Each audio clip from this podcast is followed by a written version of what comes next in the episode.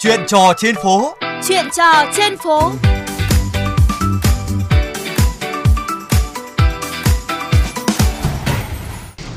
Các bạn thân mến, sau hơn 2 năm kinh tế bị ảnh hưởng bởi dịch Covid-19 thì năm nay à, chi phí dành cho các gia đình sắm Tết chắc chắn là không thể dư giả như các năm trước được. Và bởi thế mà ngay từ bây giờ, nhiều bà nội trợ đã dự trù kế hoạch chi tiêu cho dịp Tết sắp đến sao cho hợp lý, tiết kiệm, thiết thực mà vẫn đầy đủ ý nghĩa. Hôm nay thì tôi có cuộc trò chuyện cùng với chị Vân Trang, chủ của một cửa hàng đồ ăn tại phố Nguyễn Khang Cầu Giấy về những kinh nghiệm mà chị có được sau nhiều năm à, lập gia đình và tự mình sắm Tết. Ờ, à, cho chị Trang thì Tết năm nay thì đến sớm hơn so với mọi năm Thế nên là việc sắm Tết cũng cảm thấy là cấp tập hơn rất nhiều Khi vừa phải hoàn thành công việc cuối năm mà lại vừa phải chuẩn bị mua sắm Tết cho cái ngày lễ quan trọng nhất trong năm Vậy thì Tết năm nay của gia đình chị có gì khác so với mọi năm không ạ? Thực ra là mọi năm thì khi mà kinh tế không bị eo hẹp lắm ấy, thì mình cứ để sát Tết thôi. Mình thấy người ta ừ, đang bán cái gì ngon hoặc cái gì hấp dẫn là mình cứ mua. Nói chung là mua khá nhiều nhiều lúc mua bừa phứa ra đấy ấy. mà Tết cũng không dùng hết, ví dụ như táo thì mình có thể mua cả một thùng táo Envy cũng tiền triệu ấy. Đấy, nhưng mà Tết mình cũng ờ, đi chơi là chính. Nên là nhiều lúc sờ đến táo thì táo đã hỏng hết rồi. Thì năm nay thì mình sẽ ờ, cân đối, mình tính toán lại sao cho nó hợp lý để cho tiết kiệm. Thì ờ, một số những cái khoản thực sự là không cần thiết thì mình sẽ bớt đi. Ví dụ như là có những năm thì gia đình mình sẽ đi du lịch Tết chẳng hạn.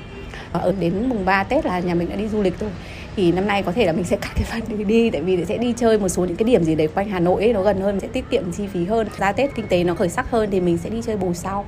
Còn một cái nữa là uh, mình làm kinh doanh ấy thì đâm ra là Tết thì uh, có cái cái cái truyền thống là đi tặng quà khách hàng biếu quà khách hàng Tết ý. thực ra mọi năm thì uh, khi tình hình kinh tế nó tốt hơn thì bao giờ tặng quà Tết khách hàng cũng sẽ chi mạnh tay hơn. Thì năm nay mình sẽ um, cân đối lại ví dụ những cái sản phẩm uh, trong cái gói quà Tết ví dụ như là tặng khách hàng hoặc là tặng bạn bè hoặc người thân ông bà gì đó thì mình sẽ bố trí và cân đối lại những cái sản phẩm ở trong giỏ quà Tết đó. Sao cho là tức là nó vừa thiết thực này nó vừa hợp lý vẫn đẹp nhưng mà nó không tốn kém quá.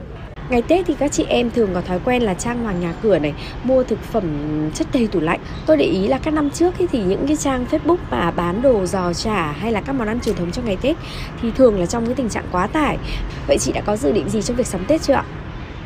Tết thì bao giờ ở nhà mình thì cũng chỉ có hai phần, một là phần ăn uống này, hai là phần trang trí Tết thôi. Đồ ăn thì à, mình sẽ cần chuẩn bị cho khoảng độ 2 đến 3 ngày Tết thôi. Còn sau đó thì siêu thị bây giờ cũng mở cửa rất là sớm ấy, thì mình sẽ mua đồ ăn ở dưới siêu thị cho nó tươi ấy.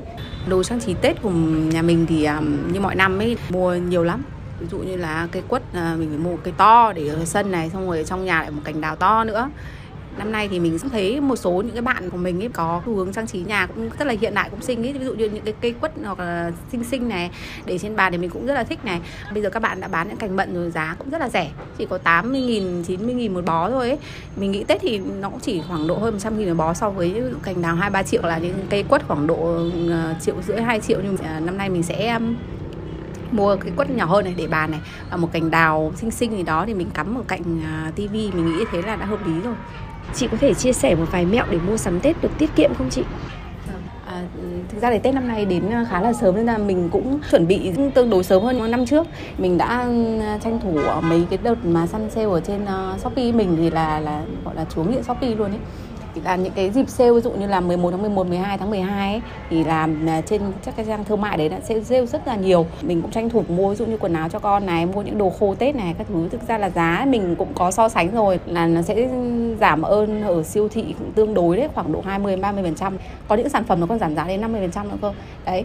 Với um, một gia đình khoảng 4 người như nhà mình nó kiệm được tương đối À, còn một cái nữa là ở trên Facebook của mình ấy cũng có rất là nhiều bạn kinh doanh bán hàng online những cái đồ Tết gần Tết thì các bạn ấy kinh doanh rất là nhiều. Và chủ yếu là theo cái phương thức là mua gom hoặc mua chung ấy tức là khoảng độ ví dụ ba bốn người để mua uh, một số lượng. Ví dụ như là mua bưởi chẳng hạn thì mua 50 quả thì đó thì giá nó sẽ tốt hơn. Ấy những cái sản phẩm mà ví dụ như là có thể để lâu được hoặc những cái đồ mà tiên lượng sẽ sử dụng trong Tết thì mình sẽ cố gắng mua sớm hoặc là mình sẽ mua chung thì uh, sẽ tiết kiệm hơn uh, được khoảng độ hai ba mươi phần trăm. Đấy mình nghĩ đấy là một cái cách là tiết kiệm à, cho chi tiêu Tết. Cảm ơn chị vì những chia sẻ về chương trình.